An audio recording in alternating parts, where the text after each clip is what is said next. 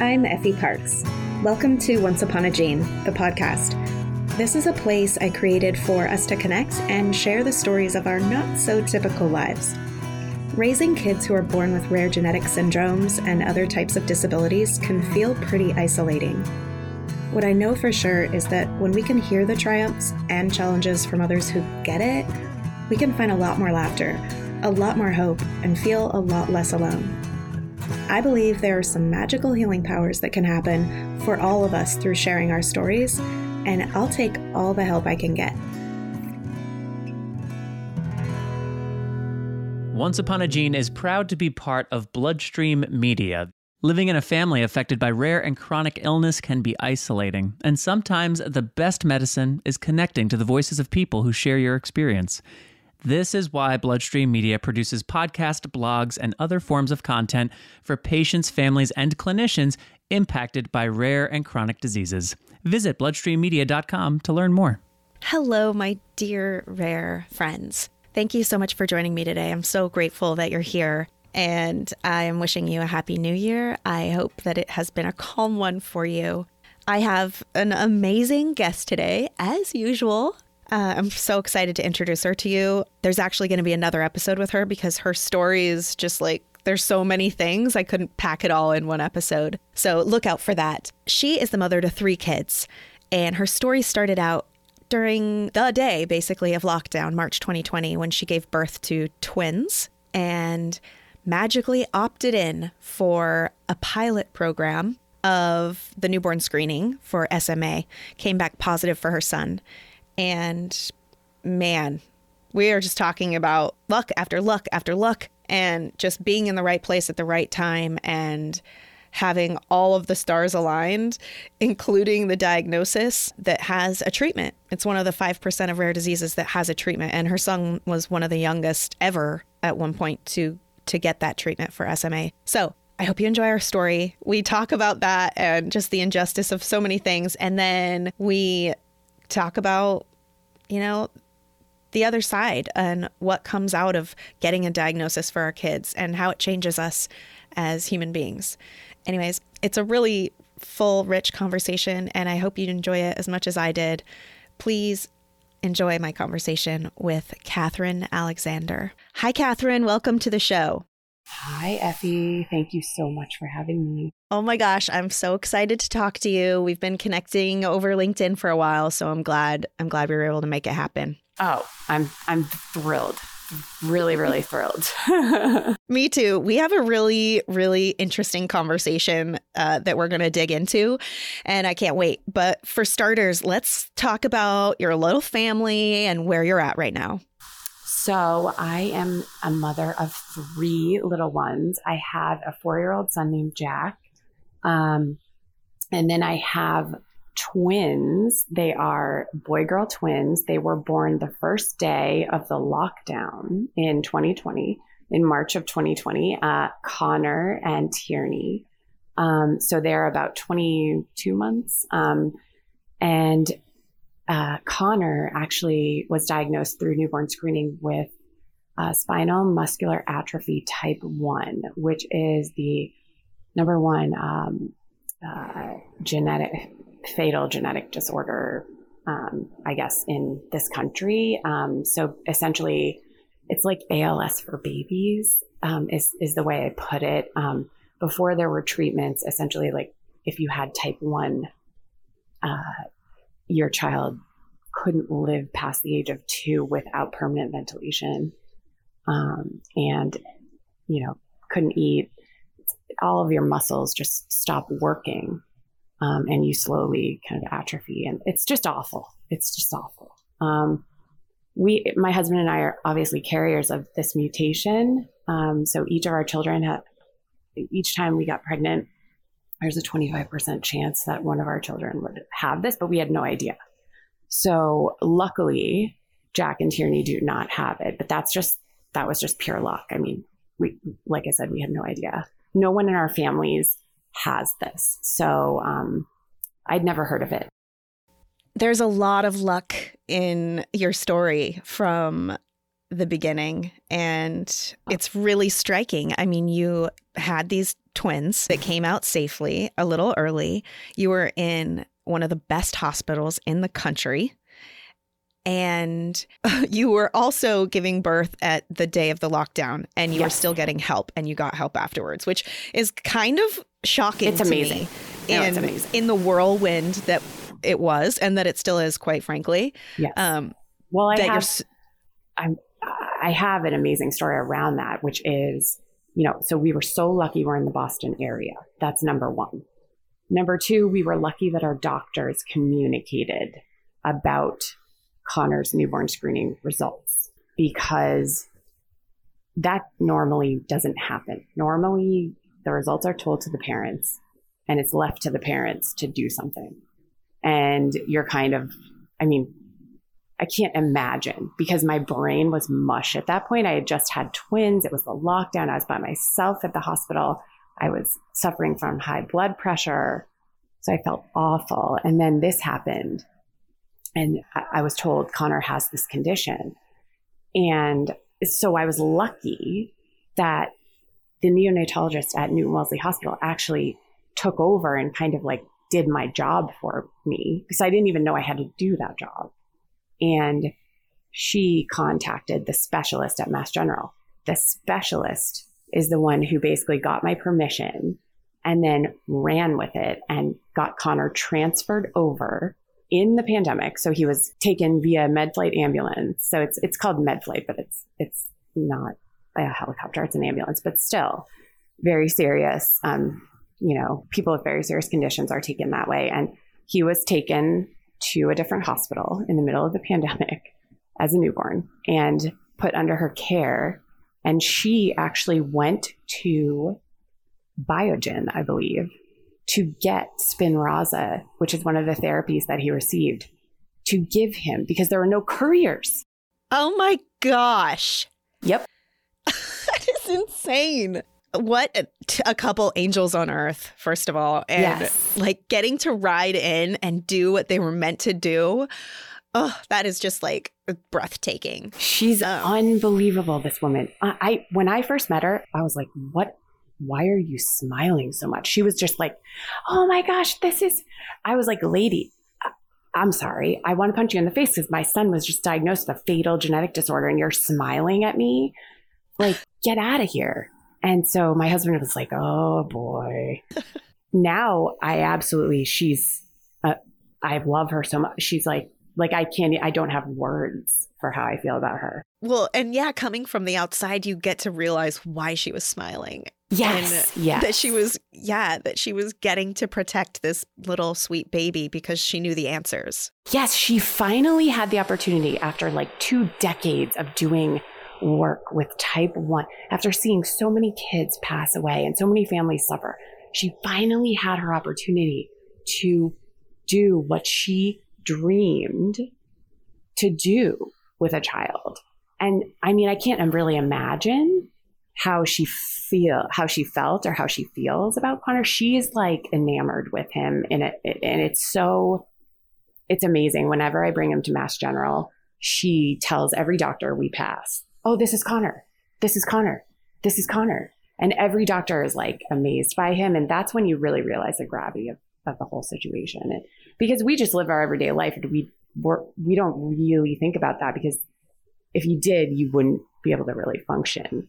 And so, but you you do have to step back and think of it because it is the reality, um, and you have to kind of accept it. So Even coming from my perspective, you know, a parent to a kiddo with a rare disease that doesn't have a treatment, I look to Connor in the same way, right? Like I look to him as hope for like what could happen for my child. Yes, he's, and that's why I want to talk about his story because, and that's another thing. My husband didn't understand why I wanted to talk about this, and you know, because he's he's more of the type like, well, let's keep it to ourselves, keep it private, and I understand that side of it, and I I, I do do that in a way. I don't in my everyday life. I don't talk about it, but I feel very compelled because of our situation, how lucky we were, and, and I don't want other families to be have to be lucky.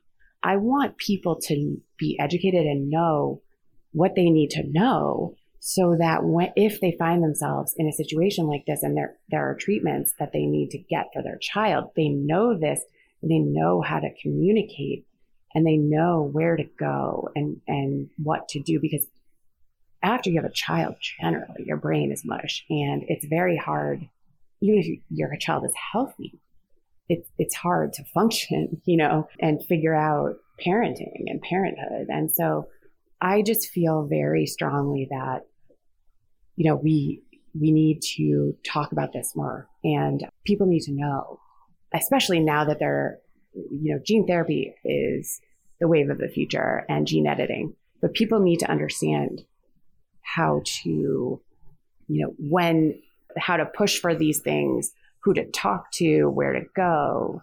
And that's just not talked about. So there's this big gap in knowledge.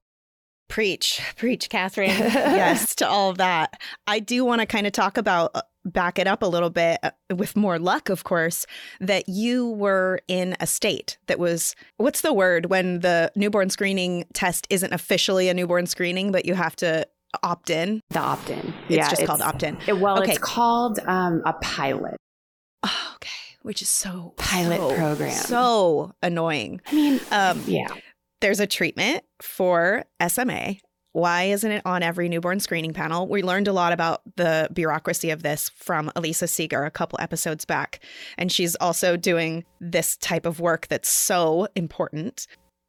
So you opted in. Did you have any education or did anyone talk to you about what newborn screening is, why you should opt in? Hey, maybe you should opt into this one that will kill your kid eventually if it doesn't have treatment, but there is a treatment. Can you tell me about that part of the story? Sure. Uh, had no idea, no idea that this existed, that newborn screening existed, or that my child was getting newborn screening.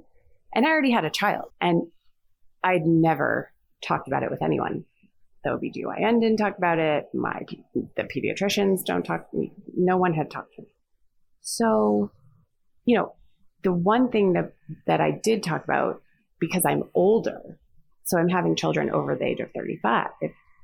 So, of course, it's a big deal. And they talk about, oh, you have to get tested for Down syndrome and, you know, some of these tests that they do in the first 10 weeks um, when you're pregnant. So I knew about that. So I thought I did everything, right? Because I, I was like, oh, I did all those tests. I did everything. But that's not true. But that's kind of where they leave it at your OBGYN's office. At, no one talked to me about this whole other thing called newborn screening and all of these rare conditions and all of these treatments that exist for these rare conditions. And guess what? You have to get these treatments as soon as possible. Because if you can administer these treatments before symptoms begin, your child, not only will they survive, but they have a chance to be just like everybody else and live with this as a chronic condition. I mean, it's unbelievable. It's a miracle. It's so, uh, uh, it's just amazing they don't talk about this. It, it, it dumbfounds me. And so I had no idea.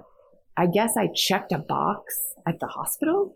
Don't remember doing it. Had the twins. So they did the heel prick, took the blood, screened for these conditions. And guess what? Connors came back showing that he has this fatal genetic disorder. Well, the neonatologist happened to know that time is of the essence. You got to move really fast. And so she went, you know, to the specialist immediately and the specialist immediately got him treated. And if we were in another state, another country, you know, if there's so many things, like if the neonatologist had just told me and my husband and not gone to the specialist, all of these things would cause major delays. And Connor very, very likely would not be the way he is today, which today he's developing in line with his twin sister who does not have SMA. Yeah, it is. It's dumbfounding that there isn't just a sense of urgency protocol instated everywhere, right? Like you were so lucky that you had all of this crucial activity happening. You had the location, you had the communication among healthcare professionals, and you had access. Yes the immediately. Perfect, yeah, the, you have to have all of those things, and you have to have them immediately. And it's it's a matter of life and death for so many, and yeah. it, it's heartbreaking to know that that isn't available for a lot of people, even people with access and with location. Yes. I've found in my own personal experience that the communication piece is broken. And so it breaks everything else. And I fear that people who have a couple of those pieces would still not have the outcome that you did because they don't know how the system works. You're and someone right. dropped and someone dropped a plate. again, this is why I'm so compelled and I that I reached out to you and after I had heard your podcast and I was like, I need to talk about this. I need to help people. I want Connor's story to help other people to understand this because it's not talked about and this is so so so important if you're having children. And I had no idea. And and I just happened to be in the right place at the right time. Oh my gosh. I, I think about it every day. I think about it every day. Of course you would. Yeah. Other than telling your story and getting this out here, are there any other things that you're doing or trying to help get implemented or things that you're speaking at to talk about changes that need to happen prenatal or with the newborn screening and stuff? Like, what is the dialogue or what is kind of a roadmap that you think should be happening? The dialogue, the dialogue is really it's it's so limited and that's because well, I just started kind of digging into this, but luckily I know I, I used to work in finance covering healthcare stocks. And so I happen to know a lot of people who are kind of on the periphery of this stuff and who have, but luckily, when you know investors, they have a lot of influence with, eh, with you know companies just because of the money aspect, and that's that's a good thing in this situation. And and so I do know a couple people who are in influential like positions who know about this gap that exists. And i'm trying to talk to them and work with one of one of the guys i used to work with. He actually is the cfo at a company that does whole genome sequencing. And they are talking about this but he's like yeah this is not something that this is like impossible to push for because the government doesn't want to deal with it. You know, ev uh, the bureaucracy doesn't want to deal with it. No one wants to pay. Insurance doesn't want to talk about it. And, you know, if you look at kind of guidance for physicians and, and, you know, you say, well, why don't OBGYNs sit down with people and talk about this? Well, they know about it because there is, I did find some guidance on it. Like you have to really search but it's not like a law. There's no, there's no mandate. And it's left up. This is the crazy part. It's left up to each state to figure out how they want to deal with this stuff. So it's so convoluted because there's no uniform guideline throughout the whole country. Every state has a different take on things and a different bureaucracy and a different political system. And it's so, it's absurd to me.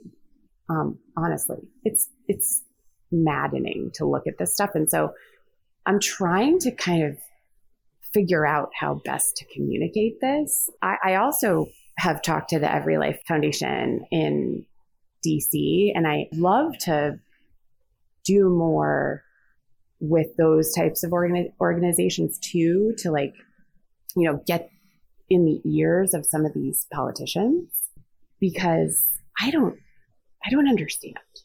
I know the the roadblock mainly is like money, but it just seems absurd to me.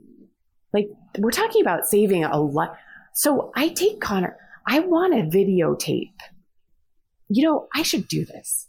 I should videotape us taking Connor into Mass General Hospital one of these times because when I take him in, I every single time I take him in, I have these are doctors who are world renowned. These are the top specialists in the world. You know, top pulmonologists, top cardiologists, top everything. They're dumb. That they are like amazed by Connor. And I had one of them pull me aside and say, I've seen three medical miracles in my life and your son is one of them. And I, I need to, I wish I had that on tape because the, the man was almost in tears and he was so excited because it's basically like this is what these people have worked their whole life for. And to see it, they are just amazed and they are, I mean, I, I can't describe it in words how these people look at him. They don't believe it. For a doctor to call something a miracle, it's very, very rare. They really don't use that language. So, yeah, I need to videotape that and then show it to these politicians or something. Well, absolutely. I think I think we all know the the value of a personal story, right? And having it on written paper, in a podcast, in a video, every sort of medium that you can contain it in, that's what moves people and that's what gets people to listen. And that's your most powerful weapon that you have, Catherine. And you know that. So you should absolutely turn this into a film. Give it to Daniel and Bo and put it on the Disorder Channel because that is what changes the world. That's what changes policy. That's what gets funding. You have to attach it to a personal story like that so people who are making the decisions and who are just, you know, going through the bureaucracy of it all like you said, actually stops and they see the human being. I want to do that because and again, you know, this is where my husband and I he's kind of like, "Oh, I don't want to put video of our children out there and et cetera, et cetera. And I said, I completely agree with, with, I, I understand where you're coming from, but I, we have to do this because this is going to help other people and this is going to change things. I know it will. I just have a, this very strong feeling that I need to do this and it helps me to cope with everything. And so I think, you know, it gives me, it makes me happy, honestly. So I love that. That's why I do it. Yeah. yeah. It's multi layered in feeling compelled to do this and knowing that it's important and weighing the pros and cons of putting your child's medical life and your personal life out in the open like that. But it's it's so important if you can do it and if you choose to do it. And I commend you for that for sure. Really. When Connor received gene therapy and he started to really, he, he was a little bit weak he was a little he had received um, one therapy previously which was kind of a bridge therapy. It was called spinraza and it, it, it's not gene therapy. It's i don't want to get into technical it's like it's called they call it an aso and it's a really long um, name which i won't try to say. But um, basically what it did because he was so little and he was a preemie um, it allowed him to kind of stay pre-symptomatic until he could receive Zolgensma, which is the gene therapy, safely when he was three months old. And so, again, like this is not something they had data on, but his specialist was very adamant that this would work and that this would actually make him stronger, receiving the Spinraza loading doses first. Ugh. This is not something that's done. It's not something that's done. This is something he's the first kid to have that done. It's um it's so exciting. I know how probably I mean I don't know how terrifying it was and how overwhelming and all of the things, but I also just like so excited and I know everyone around it was just so honored to be able to be a part of this for someone so young too and to see to see it in action and to just like take that baby step that's so terrifying and have to wait until he's big enough for the real med like that is she also got it paid for yes she had the spinraza paid for and the zolgensma yes. zolgensma is if you look at the media it's like the most expensive drug in the world and I say to people, it's a bargain. Mm-hmm. What is the price of it? Do you know off the top of your head? $2.1 million for one dose. $2.1 million for one dose and you uh, you only get one, you technically it's one dose, right? One dose. Techni- technically, they're not I mean, so yeah. But when you weigh the costs of the 2 point whatever million dollar for the Zolgensma versus raising a kid with SMA, it doesn't compare. I mean, doesn't compare. Doesn't compare. Like you would think that the money that nobody wants to throw into stuff like this pre-diagnosis would be just a big red fire truck. Like it makes so much sense. The preventative medicine it pays for itself. Pays, yeah, it makes so much sense. It's like a no-brainer for me. There was so much stress. I mean, pandemic was going on. We didn't know any at that time. We didn't know anything. The lockdown, and then you know this happened, and and we were bringing Connor to the hospital constantly, and and you know, he's so little. So at the time, like I, I really didn't know what to expect. I didn't really understand what was happening. I didn't really want to. I was kind of just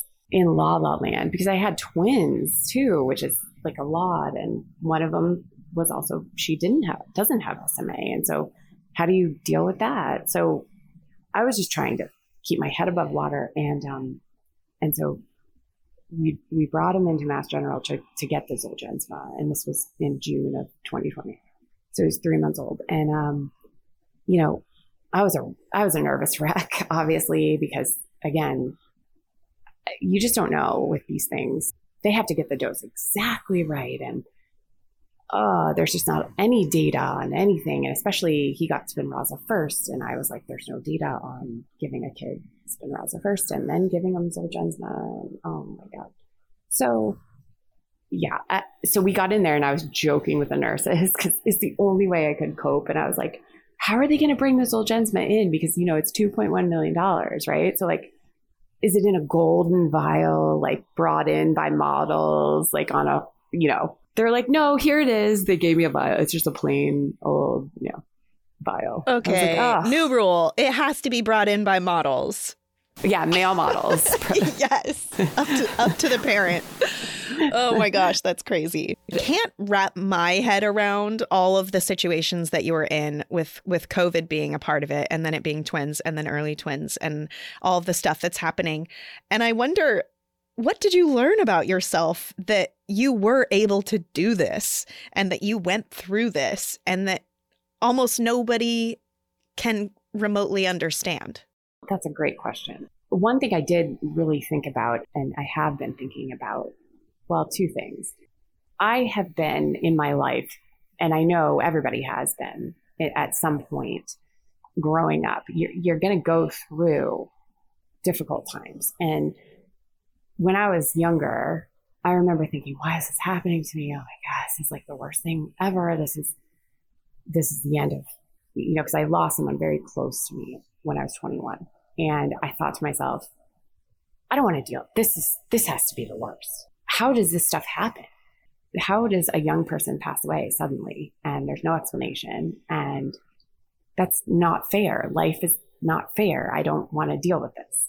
And so what I learned through my experience with having children and having Connor is that that experience really helped me to get through the Connor situation because I knew how to how I coped under extreme duress.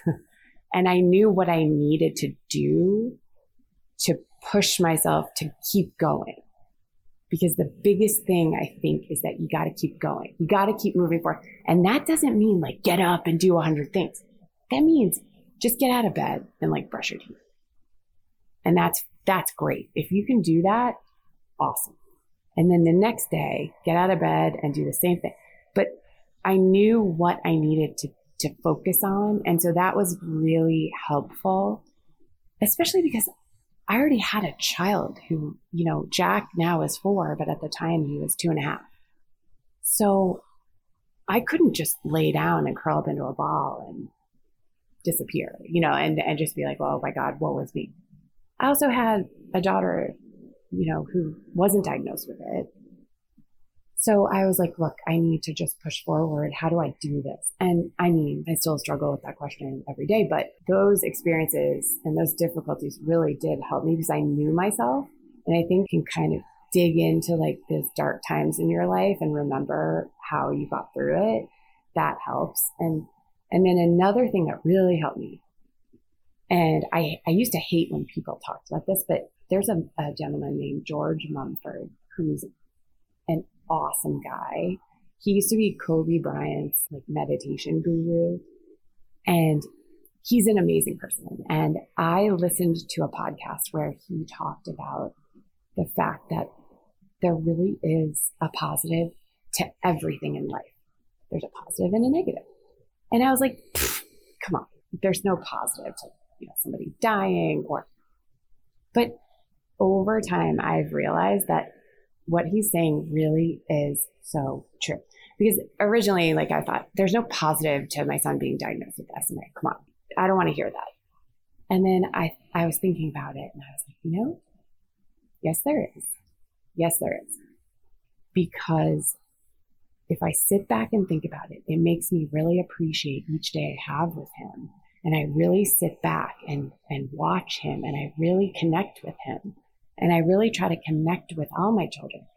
Now, do I do a great job of that every day? No, absolutely not. But I think about it. And then also, it makes me really appreciate generally like life and, and really um, have empathy for p- other people who are facing difficult situations with disabilities, no matter what type of disability they have. And it just has kind of stopped me in my tracks and made me more appreciative of everything. And I don't sweat the small stuff like I used to.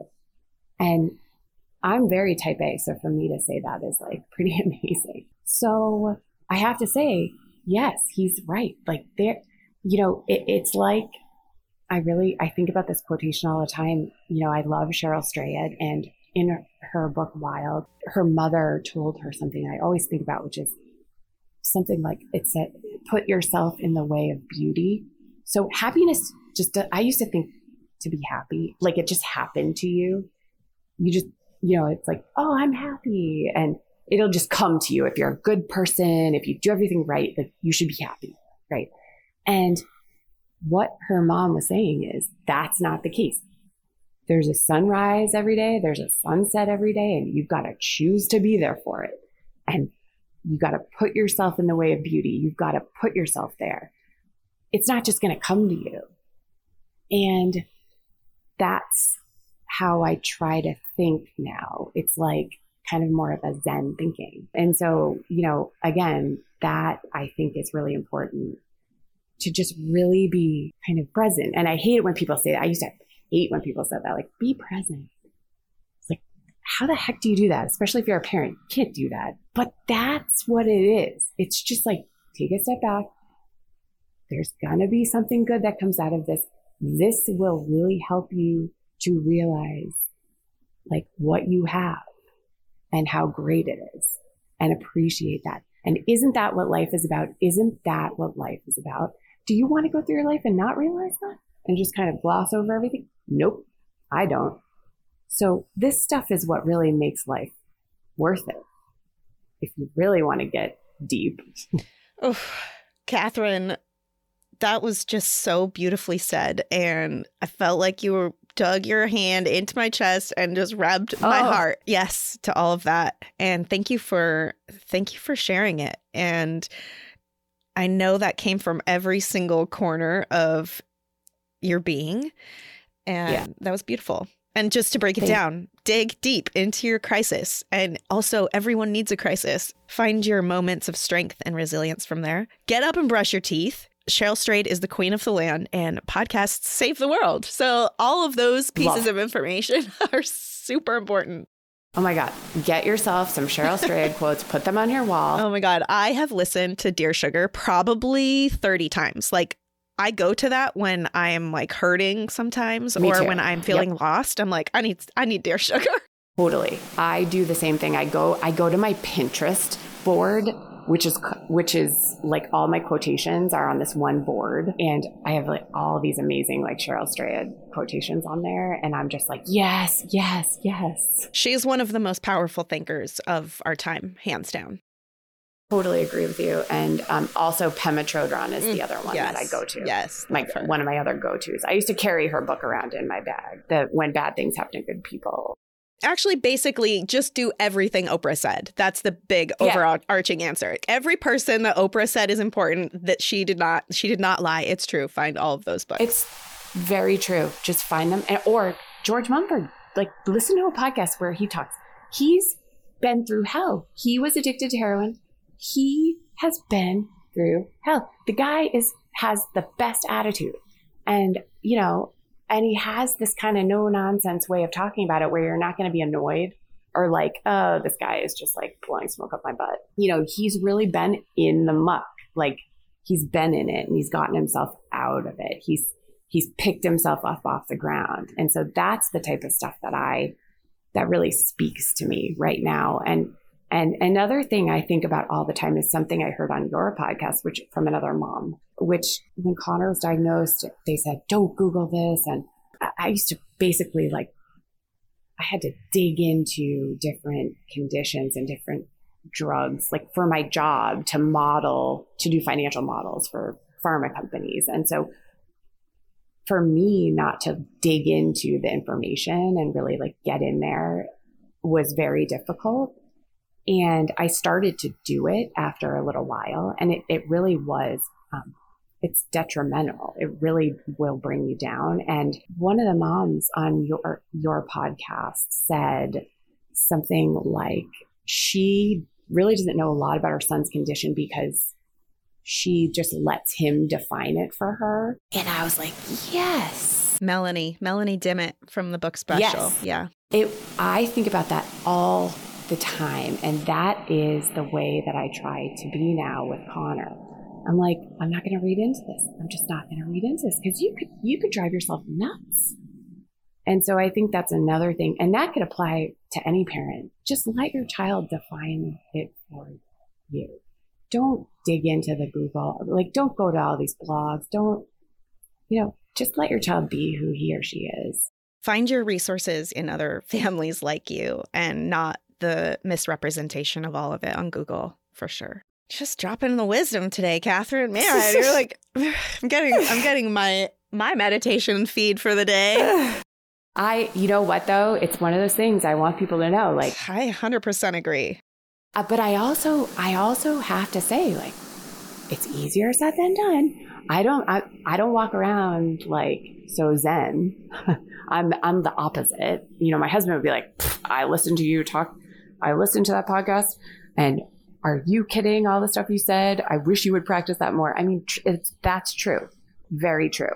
It is hard to practice some of this stuff, and I don't do a good job of it. I don't, but I'm trying, and that's the big thing don't beat yourself up. Don't beat yourself up. Just if you could just try, and that doesn't mean like every day you have to do it, but like try to remember, try to step back a little bit.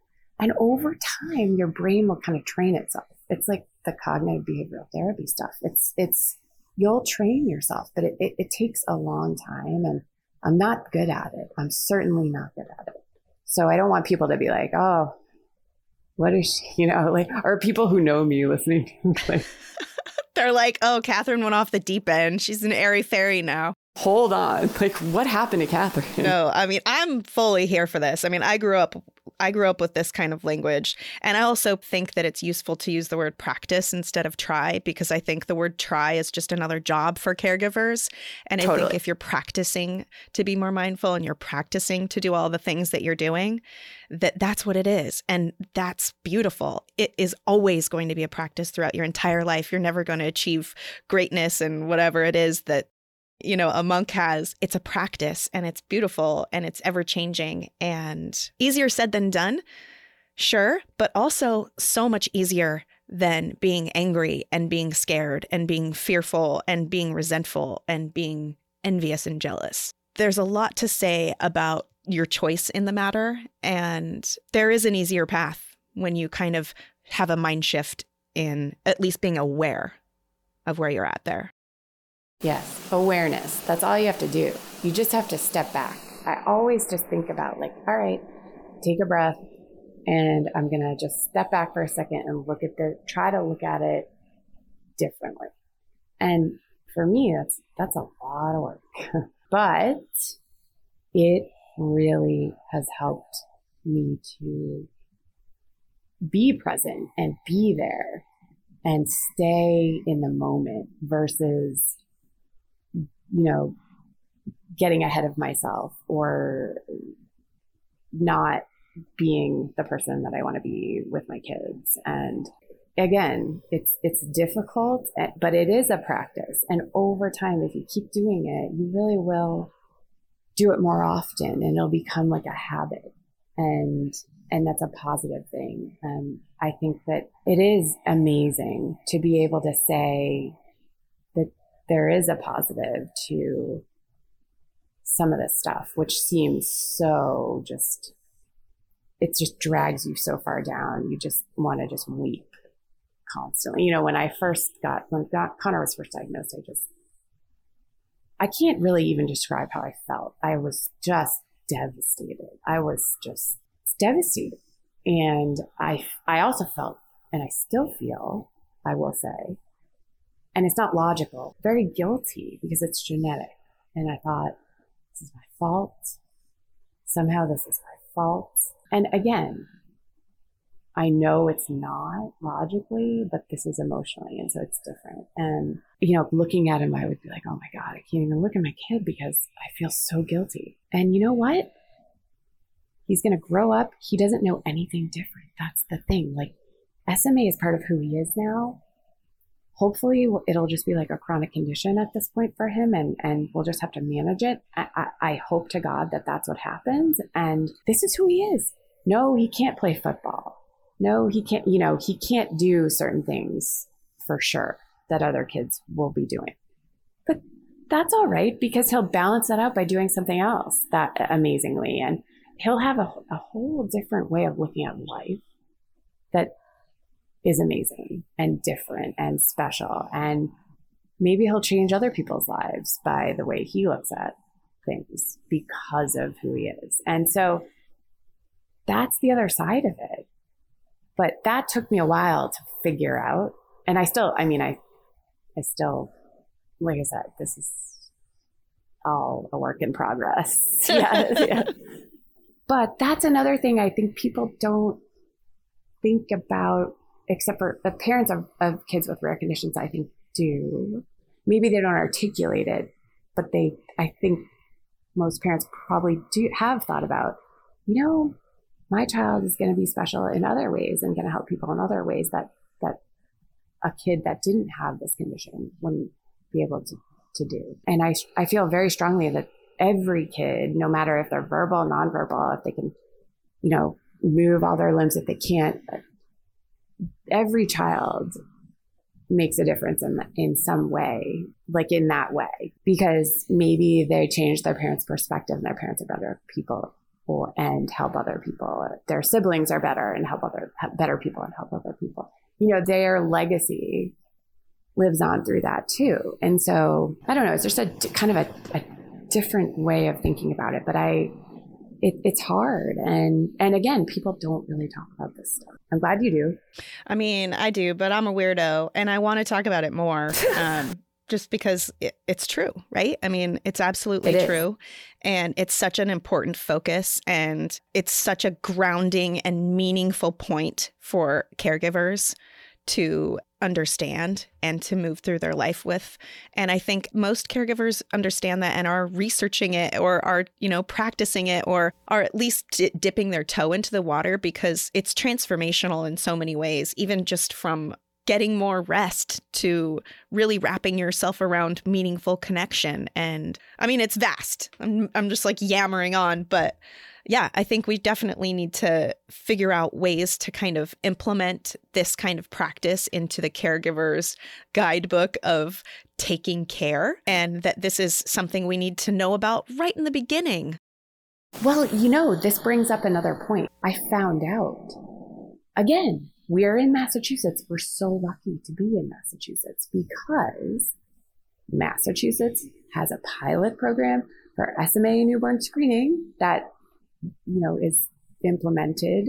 Because by the way, some states like New Jersey, a law was passed saying, you know, you had to put SMA on the newborn screening uh, test panel and you have to do newborn screening for X number of conditions, da da da da guess what? They never implemented it. So people did not get screened who had kids that had SMA. That'll just, that stuff will just make you want to burn buildings down. Uh, yep. it, yeah. So that to me, I can't even talk about it. I, I'm just, but Massachusetts is the only state in the nation, in the nation, in the nation that has this program, which, so the head of pediatric palliative care for Mass General Hospital, she just retired, Patricia O'Malley. Unbelievable, amazing, angelic, fantastic woman. I can't say enough about this woman. And I frequently would speak with her. And at first I was like, wait, why is the head of palliative care contacting me? Oh my God. But palliative care, hospice care, also kids with medically complex conditions and their families fall under that umbrella. So people don't really understand that that doesn't mean it doesn't mean death. It doesn't mean your kid is inevitably like going to die. It means that you need support. You need care as a family that is special. And in Massachusetts, if it's recommended by these physicians, by a specialist, and by a palliative care director, if you're recommended to this program, you get free care from a hospice service. So, like, there's a service called Good Shepherd Community Care. And so you get your family has access to free care from nurses, social workers. You can have music therapy, pet therapy, you name it. Child life specialists to help your the siblings deal for free until your medically complex child is 19 years old. Yeah, I mean the value of palliative care is is immeasurable. Back in episode 59 with Blythe Lord, she's from the Courageous Parents Network. Yeah, we talked about palliative care and it's something that all of us as parents of kids with rare disease and non-diagnosed medically complexities need to mm-hmm. be uh, informed about and and not afraid of not afraid of it and i i was and now i'm not yes there is a there's confusion around what it is being about death and dying and it's more about like well-rounded communication care and just like a holistic kind of approach with everybody being involved and having options and making changes and I always call it a warm blanket that I haven't got yet, but I'm about to. It is like a warm blanket. I absolutely love everyone that's involved. I mean, these people are are fantastic and why don't we have this available for other families in other states. Why? I know. It's just the never ending, like, curse. yes. Yes. We need to talk about.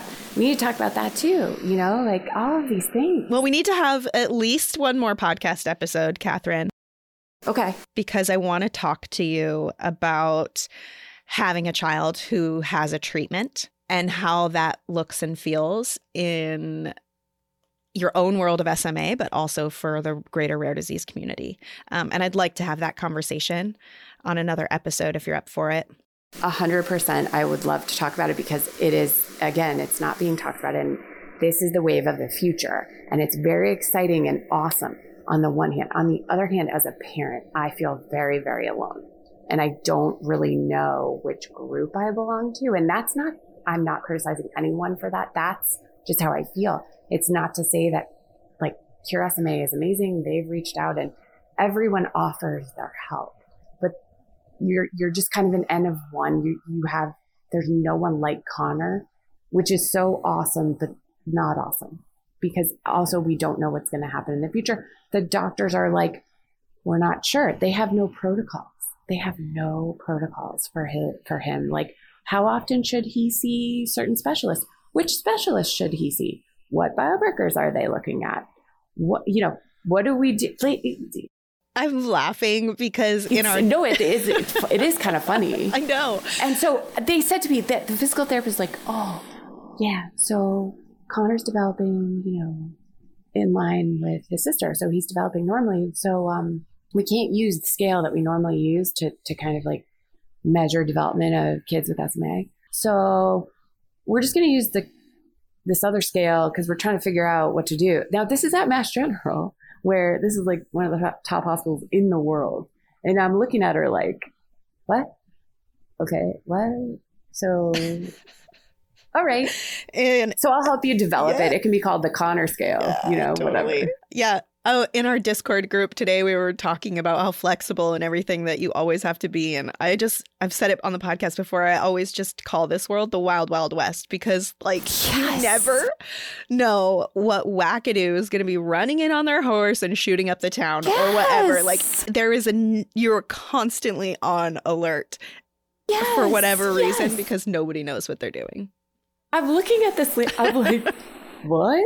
Like you're the head of MGH pediatric PT And you're telling me you have no idea how to measure my son's development. Yeah, oh, it's just like it's settling in with uncertainty as an existence. Like it's it's just the way that it is. Yes. Yep. It all ties into that. Okay. Well, thank you everyone for coming to our hour that I'm sure Cheryl Strayed's going to be listening to because she's going to be a little. so. a she's going to she's going to be like, "Who are these women coming up on my jam?" no. Um, I'm going to have you again on the podcast. It might even be right after this episode. We'll see how timing is for your schedule. Awesome. Um, but thank you so much for sharing so much important information and really valuable insight from your experience. And I'm just so thrilled for your family and for the rare disease community in general for the opportunity and the life saving medicine that you got. And just knowing that it's out there gives so much Yes. hope to all of us. And I am so happy for the SMA community. And It's unbelievable. It really is. yeah, Unbelievable. I'm so, we're so I hate when people say this too, but we're so blessed. Yeah, and and I really feel it and I really want to give back. And this is one of the ways that I thought I could is to just just talk to people and just tell them you know the story. And I want to help in any way that I can help um, because so many there's so many people that contributed to wh- what happened to Connor and Connor's condition and the and how he's developing now. And so I want to pay it forward because I, I want to recognize those people because they're not here. You know, these children who really have propelled my son forward. And my family, these children, this is their legacy, right? This is their family's legacy. I'm getting like emotional, but you know, this is for them because they matter and this is this is their legacy. And so we need to propel them forward too even though they're not no longer here. I really feel strongly about all of that and i want to help people. I really do.